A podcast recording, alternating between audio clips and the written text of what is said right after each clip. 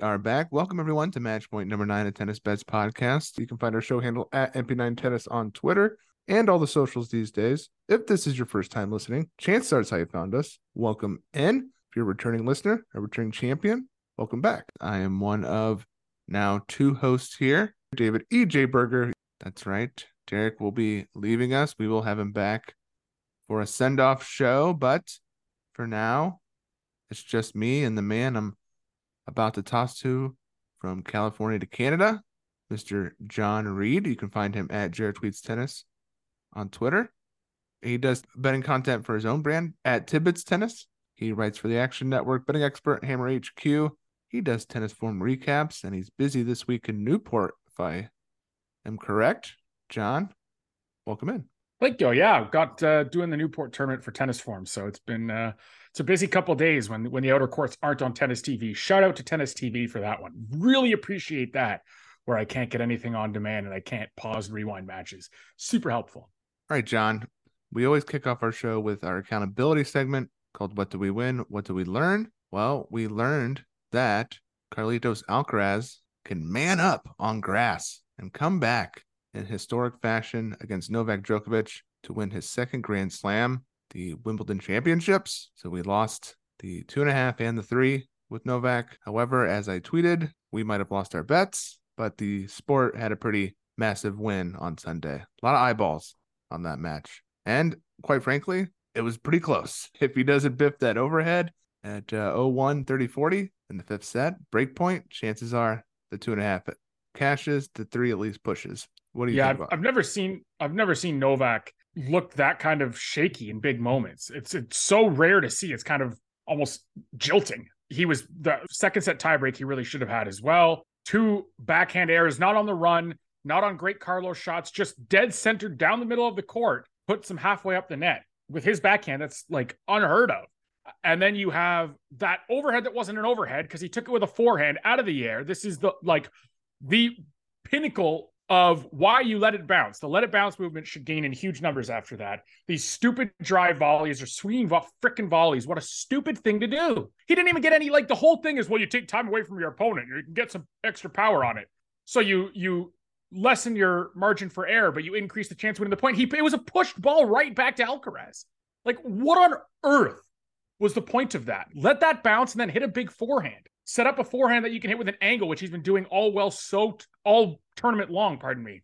And then finally, the break point that Alcaraz converted the very next game. Djokovic decides I'm going to stick at the baseline. I'm going to stick at the baseline. He's moving Carlos around. Everyone's going to give Carlos his plaudits for his defensive play, which he absolutely deserves credit for because it's why he won the point. His defensive play gave him the time and gave Djokovic the opportunity to stumble, and he did. Djokovic decides I'm going to come into net now. When you're coming into net, you should be doing it when you're hitting th- through the open space, right? Because that means that even Alcaraz with his speed is going to be returning it in a very defensive way and leaving the ball shorter. And that's an easier volley to put away. But Djokovic doesn't come to net until after he hits the ball right back to Alcaraz. Then he decides to come in. Well, now you're giving him the perfect opportunity to hit a passing shot. So he had four chances to come in prior to that and didn't. And then at the worst possible time to come in, he decided to approach. It was like Denis Shapovalov level tennis IQ for about 25 seconds there. And it was from Novak Djokovic, of all people. You just never see it. It was stunning. That said, Carlos beat him in all the big moments down the stretch outside of the fourth set. The, the three of the final four sets, he was a better player. He stuck right with Djokovic. The game plan was there. The nerves calmed after that first set. He was he was a deserved winner. There's no doubting that. He had the more uh, explosive game. He was all over Djokovic's service games for almost an entire two sets in the second and third. And you know he was better in big moments, which I think is the first time I've said that about Novak Djokovic in a long, long time at a Grand Slam. Uh, that his opponent was better than him in the crucial match deciding point. So, you know, Carlos, credit to him, man, not just for this tournament, not just for his grass season, taking a huge leap forward, for the improvement since last August. Honestly, this was infinitely more impressive than his US Open title. One, because he had to beat Novak Djokovic to do it. Okay. That alone makes it more impressive. Two, because I still don't think he played that well during the US Open. He relied on his raw talent to get him through some matches he had he was down in. Uh, like I think Marin Cilic had him on the ropes. He really had to not ease through. He had to come through those with great difficulty because he was still very raw and his point construction was was very was questionable. And it was just the forehand pace and the sheer athleticism. Now he's added point construction, patience, margin for error. His serve is improved. The kid's 20 years old. How many people have we seen, especially on the women's side, win a slam? Then it's almost complacency like, oh, I'm good enough to win a slam. I don't have to improve anymore. Or I'm not going to take any more steps forward. And and he did not get complacent like that. Credit to him and his team. That's just that's an incredible amount of progress they've made from winning the US Open to winning Wimbledon in the span of less than one year. Uh, yeah, I agree with you. The Wimbledon win feels like Carlos is uh, officially here, the guy that we've all been waiting for. Exciting stuff, as I said, for the sport. Well, is it though? Because I mean, now you're just going to go from once Djokovic is retired, you're going to go from Djokovic dominating everything to Carlos dominating everything. And I don't think you really change all that much. It's a good, it's a good point. But new blood definitely will will drive some interest. I think. I, I mean, like I I sent the Bill Simmons tweet, which I didn't see until a couple days later. But when he tweeted about Carlos, the way he tweeted it was like, has he never seen Alcaraz play before? So oh, a lot of a lot of that, people are, are coming on and, seeing him for the first time somehow, which is cool in, in, in the mainstream media. Yeah, now that was my my positivity out of the way for the day. As a natural cynic and pessimist, that's about as positive as as it's going to get with regards to praising Carlos Alcaraz. Back to the negativity. Does it really grow the sport though? Do people tune in to tennis or do they tune in because it's Djokovic versus Alcaraz in the Wimbledon final? Are we going to get people watching the Toronto final? Are we going to get people watching Cincinnati now? Or is it just going to be I'll tune in for the last two rounds of the US Open? So, do we have huge numbers for five, six days a year? Does it grow the sport or does it grow the men's side of things? Or does is it is it just casuals tuning in during Wimbledon in the US Open? But I had group chats that had never talked tennis, not one time, not once. Primarily North American sports based group chats. They were all over Wimbledon for the last six days. I have zero hope that any of them are going to talk tennis until the US Open now. So, I mean, it's I'd rather them talk tennis four weeks a year than not at all. But I am not holding my breath that this is going to grow our sport exponentially by any means. And, and again, this may get more Carlos Alcaraz fans, but just like Rafa fans in particular, but Fed fans and Djokovic fans as well. I mean, they are fans of their player. I don't know if they're really watching the 250s in Gstaad, Newport, and Båstad, right? Well, not to uh, keep belaboring this point, but uh, at least it delivered. I, I, will say before that, the Tiafoe Dimitrov match was a, a perfect setup to get some some viewers to tennis here in America. It was on ESPN. There was nothing else going on. They were pumping the Breakpoint Netflix show on commercials, and Tiafoe laid an egg, and then it was a rain delay. So, pretty big whiff and missed opportunity. That was classic. I felt like tennis is gonna tennis. So at least we got a good, exciting final uh, with that one. All right, John. Well, uh, as we are degenerate fans, degenerate gamblers of the sport, we are turning the page from Wimbledon and we're going to talk these three tournaments we have this week right after I talk to you about Spotify for podcasters. All right, John, let's start out in Switzerland. The Gstaad site, the Swiss Open. Do a little tournament overview here. The Swiss Open is a long-standing outdoor clay event that dates back in some form to 1915. It's been a 250 event on the tour since 1990. Gstaad is about 1,050 meters above sea level, 3,400 feet. It's the highest venue for the ATP Tour in Europe, but not on tour overall, just in Europe. So we got some altitude, which means big servers play up. Casper Ruud is the back-to-back champion here, but he's cheating on this event with Båstad this week. Last year, he beat Matteo Berrettini in three sets. In 2021, he beat Hugo Gaston. Other recent champs include Albert Ramos Vinolas, Berrettini, Fabio Fognini, Philip Lopez, Dami Thiem in 2015. So some name brand top players or top clay players. However, uh, I mentioned Gaston already. Cedric Marcel Stebe, Yannick Hanfmann, Robin Haase have all been in recent finals. So uh, it's a week to look at some dark horses to get deep into this, if not win outright. Weather wise, here, not great. It's supposed to rain this week. Keep an eye on that. Big headlines so far Zizou Bergs qualified in, opened as a plus 300 dog versus Laslo Djere, wins in three. He picked up another win today against Rodionov. Big Dom Stricker, another Swiss countryman, picks up a win as a slight dog. Bagnis wins as a slight dog. And then most of the favorites kind of rolled here. Let's dip into some draw talk. What do you think about Gstaad here, John? Sticking with that kind of dark horse, I guess he's a dark horse now, not in terms of name recognition, but in terms of actually winning things. How about Stan Wawrinka? Uh, I mentioned this to uh, patrons on the draw analysis over the over the weekend. That draw was great against Carballes Bay, and whether he was hurt or not, it doesn't matter. It's a great draw on altitude, accentuates Stan's strengths. uh, plays down Carballo's minus strength and then masks Stan's weaknesses all in one. And Munar is a better version of Carballo's Baena, has that grind a little bit more to his uh, serve, a little bit more aggression to his game, but still not a guy that's going to be able to really exploit the altitude. Those are his first two opponents. Stan's not playing for slams anymore. Let's be real here, right? We could be eternal optimists all we want, but that would be stupid. Stan's not playing for slams. He's not playing for masters titles. He's probably not playing for a 500 not named Hamburg. And I doubt he's even really going to be competing. If I don't know if he's playing there, I think it's next week.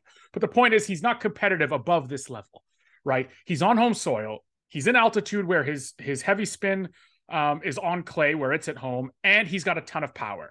So this is probably the best he can hope to win at this stage of his career. No, home soil altitude clay event where his strengths play up you're probably not going to be drawn in, probably not guaranteed, but probably not going to be drawn into three hour slugfest that kill your chances of winning the next match.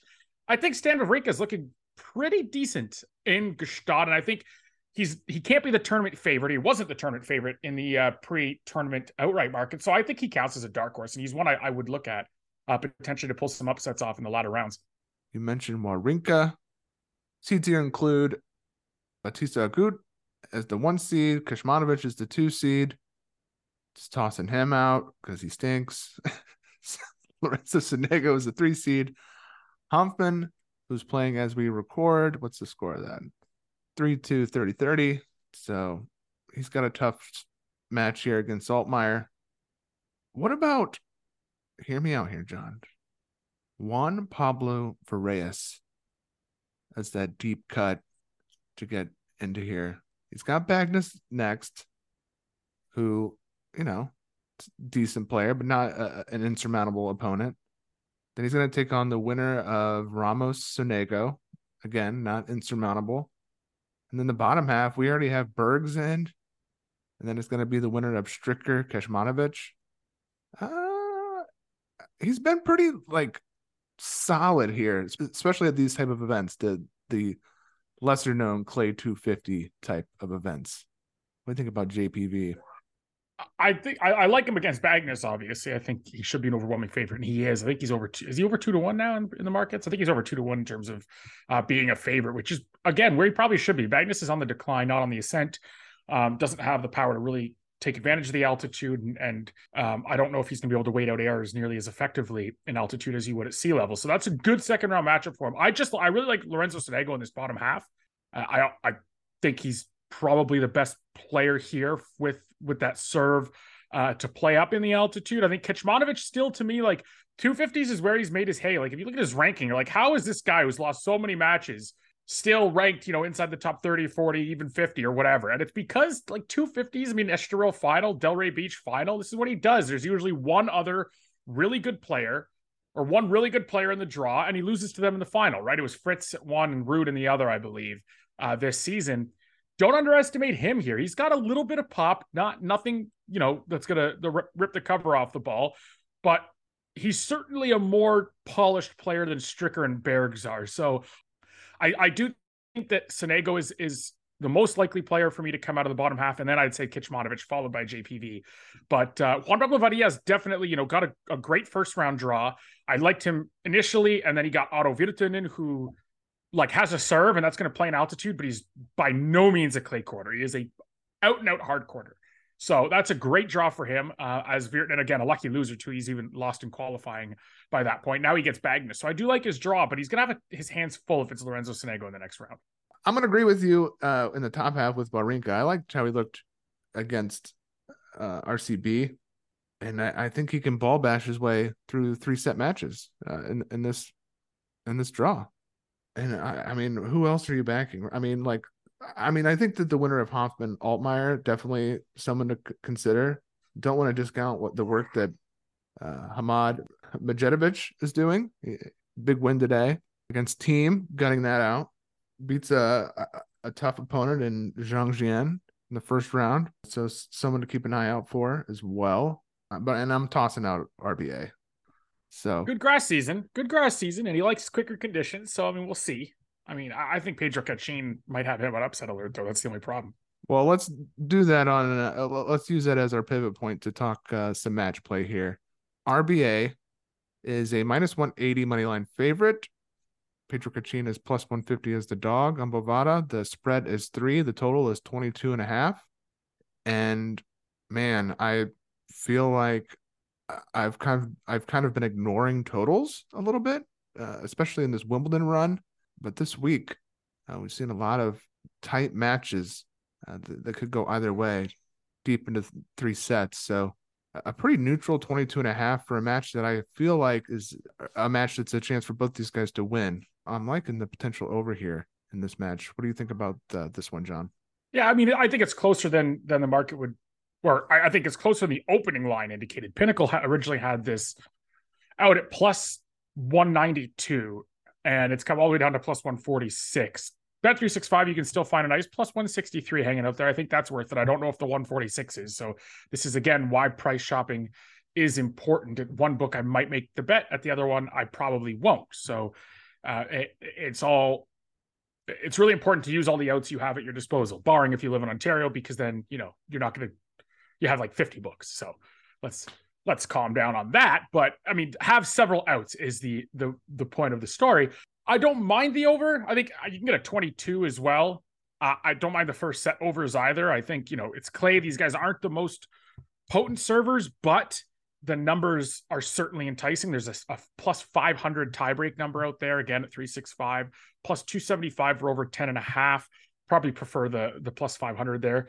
Um, if you want to talk about implied probabilities and likelihoods i think that's probably the way to go. But yeah you can also get a 22 which in altitude seems it's like minus 118 but it seems kind of low. I think you should probably be about 22 and a half at that kind of number. So certainly that's that's obviously a very important half game in men's tennis right? 22 and a half is almost where those lines are set by default. So to get off that down to a 22 when when that minus 118 should be at 22 and a half I think there there might be a little bit of value there to exploit. Yeah.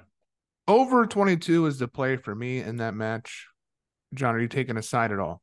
Probably not. I mean, I might just pick off the 163 at bet 365 at a principle. One, I think it is a good play. I, I do think he is over 40% to win Pedro Cachin. So yes, your is value. And two, it's just again on principle, picking off that kind of poor number that's off market is is just what you should be looking to do. But I'm not like overly enthusiastic saying gung ho on it. Probably about a half unit um, to unit type play. I mentioned my guy JPV Juan Pablo Varillas. He's a three game favorite. You can find him minus two ten on the money line. There's some three and a halfs out there, so uh, I got a three here on Bet Online, and the total is twenty two. Bagnis is a plus one seventy dog. I- I'm kind of liking laying the three here with JPV. Yeah, it's it's come to minus 105 at Pinnacle, which is not the worst. I mean, it opened at plus 118. This opened at two and a half, which, you know, obviously I would have been on. Um, I mean, two even. Jesus. Yeah, it opened at two at minus 112. So it has moved. People have bet JPV down correctly. I think it should probably be three and a half. So once again, I think you've got a little bit of value to potentially exploit. I'm not huge on most of the numbers in Gstaad in general, but I do think um, there are there are some marginal plays there that are that are slightly off in the Bagnis and Cachin matches. I almost feel like this is one of those where the minus 200 money line is not a bad play. Just e- eating the juice for low stake, get a little bit of yeah. coinage. Yeah, Pinnacle came has has come back. There's been a little bit of buyback uh, on Bagnis, so Pinnacle's back up to minus 200. Yeah. I just trust JPV a little bit more. Uh, it's been, a, a, a, like I said, he's been a, very steady player. These type of events all season, and uh, maybe a little bit too much credit for Bagnis off the, the round one win here. And taking into account, you know, he had that poor Wimbledon showing, uh, JPV. So maybe there's a little bit of uh, false numbers baked into that. I mean, he's not a grass quarter. And now we're back on clay. He should play up. You've mentioned Wawrinka on an outright. He's minus 220 on the money line. Munar is plus 180 as a dog. The spread is three and a half. Total is 22 anything for you uh match play wise in that one or, or are you just going to let your Wawrinka call ride? Well see here's the thing about that is i liked him against rcb there and the problem now is the market's adjusted. Like munar is a better player than roberto carballes baena and his his game is more suited to altitude as well right? This is the almost the exact line we had in the last match. So if you're if you're having to lay the same price here as you did last round, but you're playing a better player, just by like default, logically, you're you're losing um your part of your edge there because he this is not the exact same matchup, but it's being priced that way. So I, am actually going to pass on the individual market here. I think, uh, you know, we're seeing maybe a bit of an overreaction to the the Carballés Baena line, um, or or win. And look, I don't think that the the retirement should be over uh, over accounted for because I think Stamford Finger beats the living crap out of him at altitude on clay, regardless of uh, uh Carballés Baena being hurt or not. I think he, he wins that six three six two a lot of times when he's healthy, like when when the Spaniard is healthy. So I wouldn't uh, look too much into that, but I do think there has been an overreaction to that win. So in the individual match market, I'm fine just passing and, letting it go. I think Wawrinka should come through that match though. All right. Well, some matches we don't have lines for yet. Hamad Medjedovic. I, I will. I assume he will be a dog versus the winner of Altmaier Hanfmann, and and I will be backing him in, in the next round as well. My issue there is is he going to get away with slot? I mean, he's been play, he plays some really sloppy tennis against Zhang and Thiem, and that's kind of his mo. Is he's got all this talent, he's got huge firepower, big serve, big forehand, comfort on clay. He's got all the tools, but I mean, he's still a kid, and and you're going to find Zizou Bergs is still going through this, right? Where you're going to have these valleys where you give up like he won one point in four games to start the second set against Dominic Thiem. You cannot do that against either Hanfmann or Altmaier because you will be in trouble, right? They will they will take advantage of those mistakes more than Dominic Thiem in his current form can, more than Zhang Zhizhen can, because he'll give them right back to you.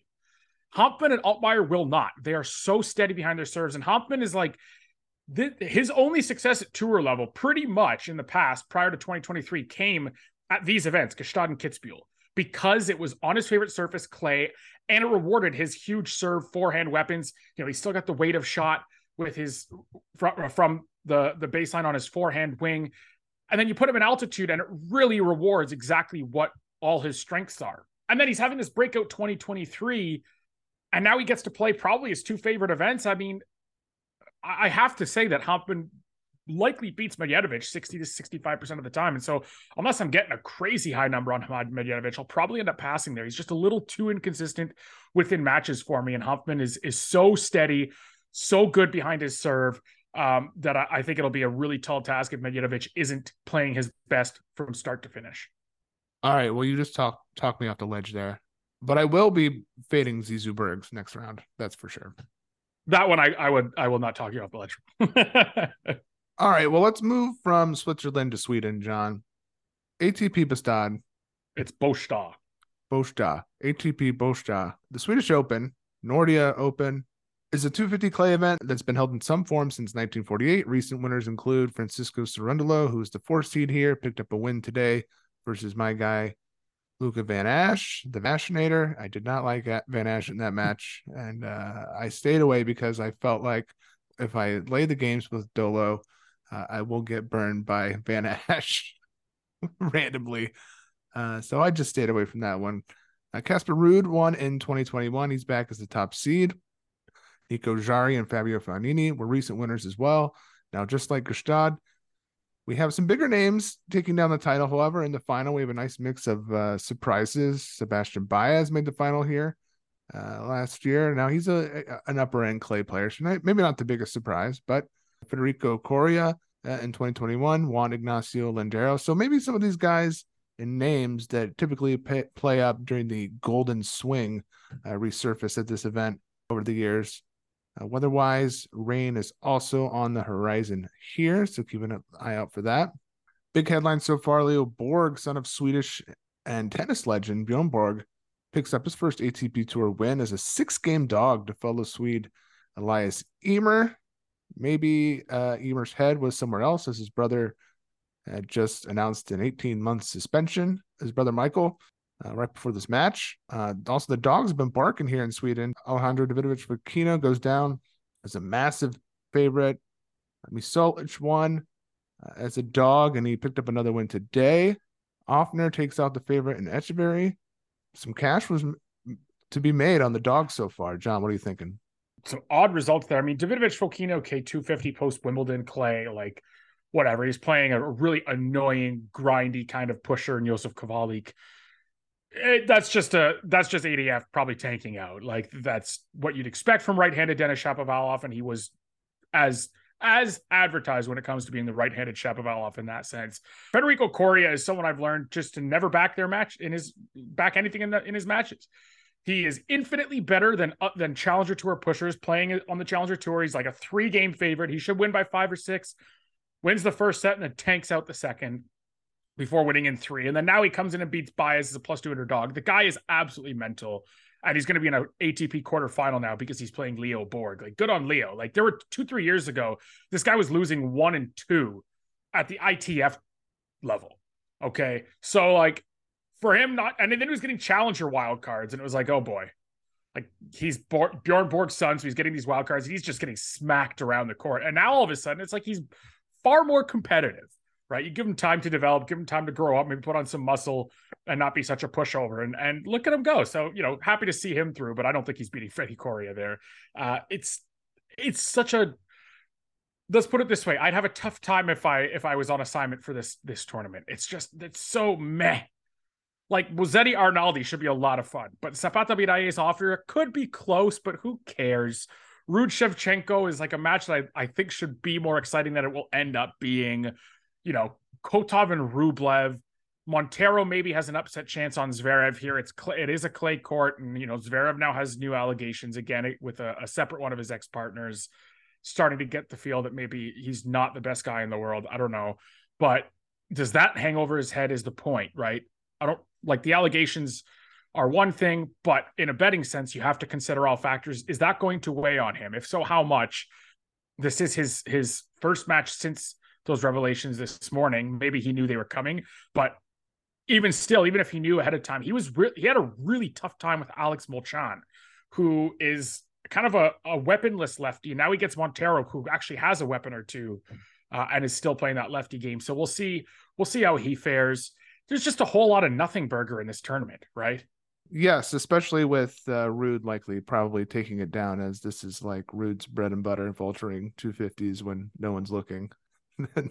That's especially true this week, right after Wimbledon. Uh, but draw, he is the top. Let's dip into some draw talk real quick, though. Ruud is top seed. Andre Rublev is playing this event. Man, he's playing a lot of stuff. Uh, Rublev, um, just grinding it out. He's the two seed on the bottom half.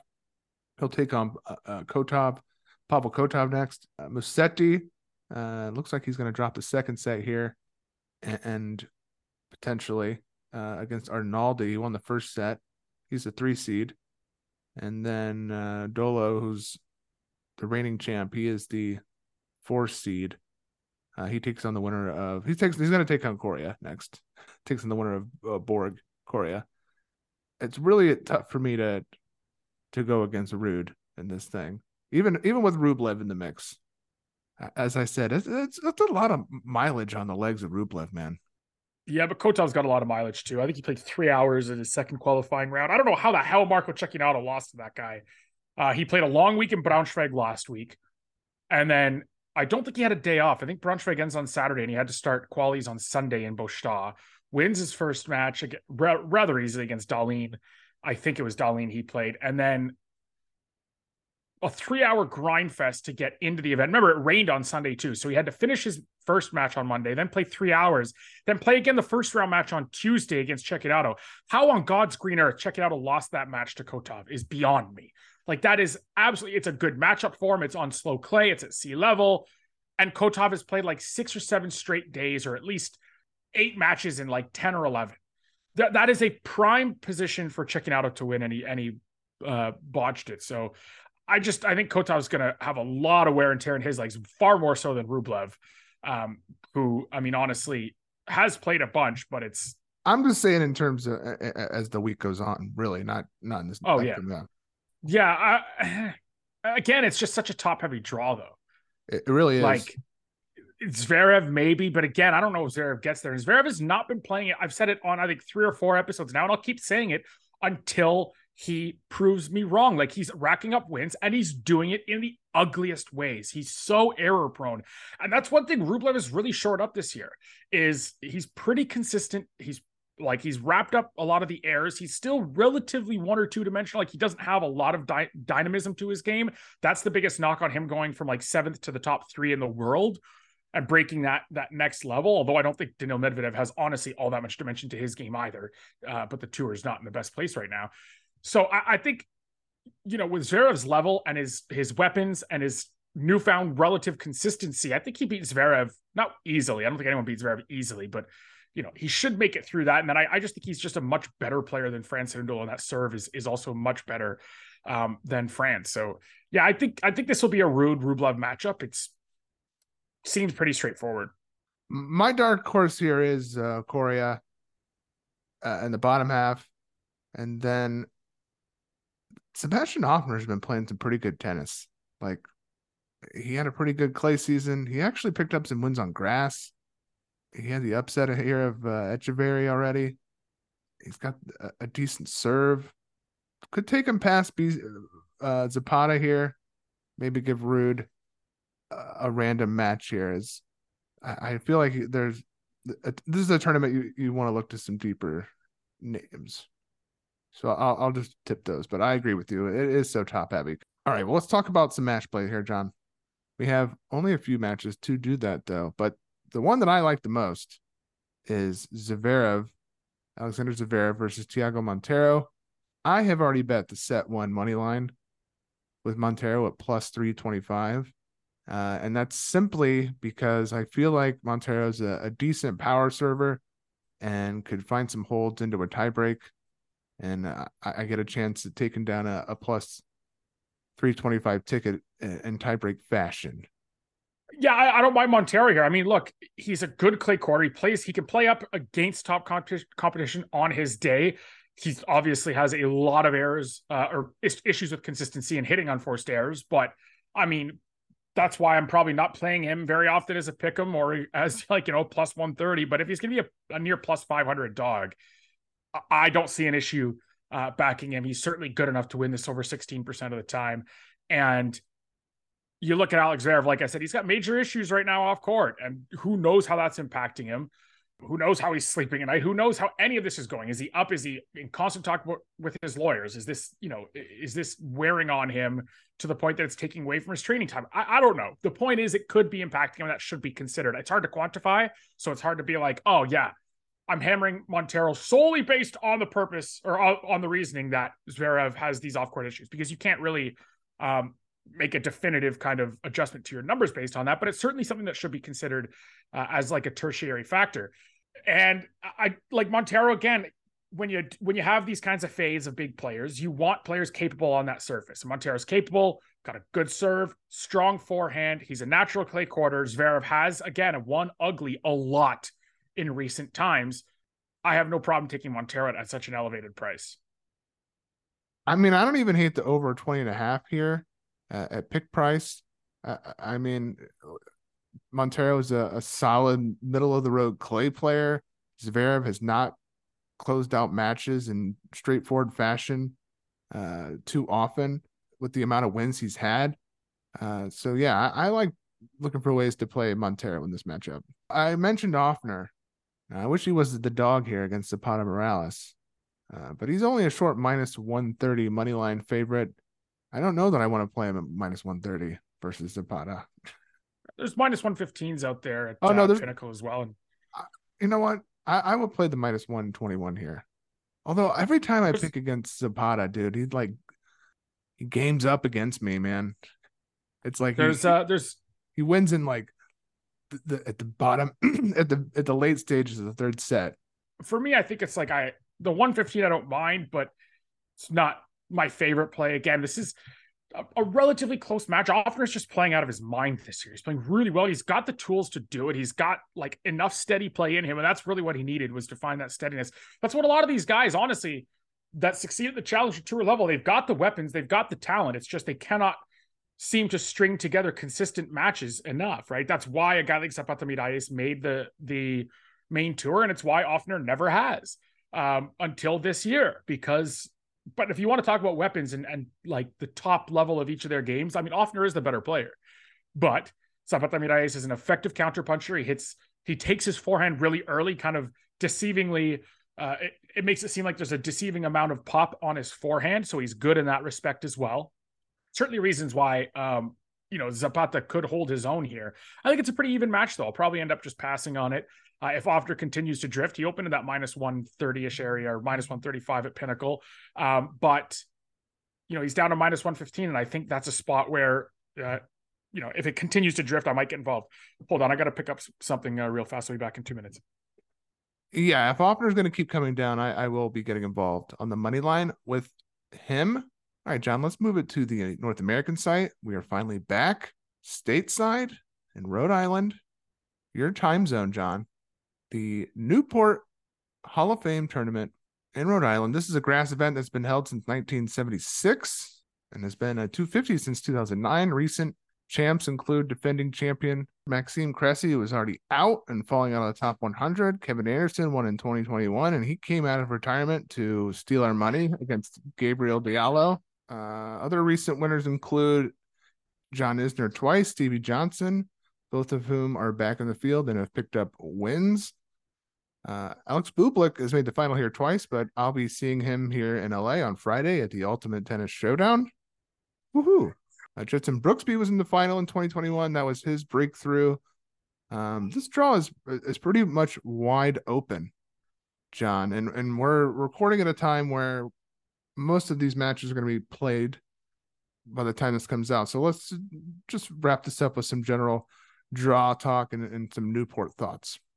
I'm not exactly the biggest fan of obviously grass court post Wimbledon tennis because it's just a lot of serve bots and, and grass vultures, Mannarino, Brits like Brody, Australians like Hijikata, Thompson, Duckworth, Tu all in action today. Alex Bolt was here yesterday. Who else played terribly yesterday that I watched?